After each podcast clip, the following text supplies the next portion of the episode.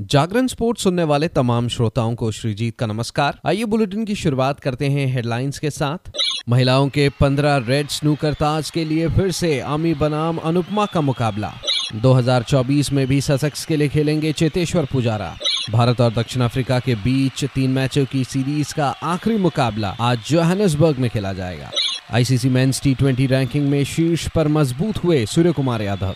अब खबरें विस्तार से। भारत और दक्षिण अफ्रीका के बीच तीन मैचों की टी ट्वेंटी श्रृंखला का आखिरी मुकाबला आज जोहानिसबर्ग के न्यू वैंड्रो स्टेडियम में होगा। आपको बता दें, इससे पहले दक्षिण अफ्रीका ने दूसरा टी ट्वेंटी मुकाबला पाँच विकेटों से अपने नाम कर लिया था और पहला टी ट्वेंटी मैच बारिश के कारण रद्द कर दिया गया। वैसे में भारत की कोशिश इस मुकाबले को जीत कर सीरीज़ को ड्रॉ करने की होगी। टी ट्वेंटी सीरीज़ के अलावा तीन मैचों की वनडे सीरीज़ और दो मैचों की टेस्ट सीरीज़ भी होगी। उधर भारत के अनुभवी दाएँ हाथ के बल्लेबाज चेतेश्वर पुजारा ने इंग्लैंड में 2024 घरेलू क्रिकेट सत्र के लिए ससेक्स के साथ फिर से अनुबंध किया है। चेतेश्वर पुजारा आखिरी बार जून में ऑस्ट्रेलिया के खिलाफ विश्व टेस्ट चैंपियनशिप फाइनल में भारत के लिए टेस्ट खेला था। लगातार तीसरे सीज़न के लिए ससेक्स के साथ जुड़ेंगे और टीम के पहले सात काउंटी चैंपियनशिप मैचों के लिए उपलब्ध होंगे। ससेक्स के लिए अपने 18 काउंटी चैंपियनशिप मैचों में पुजारा ने चौसठ की औसत से एक रन बनाए हैं, जिसमें आठ शतक और तीन अर्धशतक शामिल है। ससेक्स के लिए उनका सर्वोच्च स्कोर 2022 में डर्बीशायर के खिलाफ आया जब उन्होंने 231 रन बनाए। उन्होंने टॉम हैंस के साथ तीन सौ इक्यावन रनों की साझेदारी की। 2023 में उनका सर्वोच्च स्कोर एक सौ इक्यावन रन ग्लासोशायर के खिलाफ था, जिसमें 20 चौके और दो छक्के शामिल थे। पुजारा के अलावा ऑस्ट्रेलिया के डैनियल ह्यूज और नेथन मैकेंड्रू की जोड़ी और वेस्टइंडीज के तेज गेंदबाज जेडन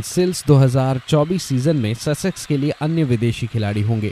उधर भारत के बल्लेबाज सूर्य कुमार यादव ने दक्षिण अफ्रीका के खिलाफ अपनी टीम की टी ट्वेंटी श्रृंखला के दूसरे मैच में अपने तेज अर्धशतक के बाद आईसीसी पुरुष टी ट्वेंटी रैंकिंग में शीर्ष पर अपनी स्थिति मज़बूत कर ली है। सूर्य कुमार ने 36 गेंदों में छप्पन रन बनाकर कुल 10 रेटिंग अंक हासिल किए और खेल के सबसे छोटे प्रारूप में नंबर एक रैंक वाले बल्लेबाज के रूप में अपनी बढ़त को आगे बढ़ाया। नई आईसीसी टी रैंकिंग अपडेट के अनुसार सूर्य कुमार यादव आठ रेटिंग अंकों के साथ शीर्ष पर हैं। सूर्य कुमार यादव ने पिछले साल के अंत में ऑस्ट्रेलिया में टी विश्व कप के हालिया संस्करण के दौरान प्रीमियर रैंकिंग हासिल की थी। गेंदबाजों की सूची में नए नंबर एक टी गेंदबाज भारत के रवि बिश्नोई हैं, जो दक्षिण अफ्रीका दौरे के लिए चैन से चूक गए। आगे बढ़ते हैं। मौजूदा चैंपियन अमी कमानी सिक्स रेड के लिए मुकाबला करने के तीन दिन बाद मौजूदा नब्बेवी राष्ट्रीय बिलियर्ड्स और स्नूकर चैंपियनशिप में महिलाओं के पंद्रह रेड स्नूकर खिताब के लिए तमिलनाडु की अनुपमा रामचंद्रन से भिड़ेंगी। बुधवार के सेमीफाइनल में छह रेड स्नूकर खिताब हासिल करने वाली एमी ने पिछले साल की उपविजेता कर्नाटक के कीर्तन पांडियन को तीन शून्य से हराया, जबकि अनुपमा ने सुनीति दम्मानी को समान अंतर से हराया, जिसमें छत्तीस, अड़तीस और बासठ का ब्रेक शामिल था। पिछले साल बिलियर्ड्स और स्नूकर दोनों में शीर्ष आठ में रहने के बाद अनुपमा की नज़र अपने पहले सीनियर राष्ट्र खिताब पर है। तो फ़िलहाल इस अपडेट में इतना ही। खबरों का सिलसिला जारी रहेगा जागरण डॉट कॉम और हाँ खेल जगत से जुड़ी तमाम बड़ी जानकारियों के लिए बने रहिए सिर्फ़ और सिर्फ़ जागरण डॉट कॉम पर। नमस्कार।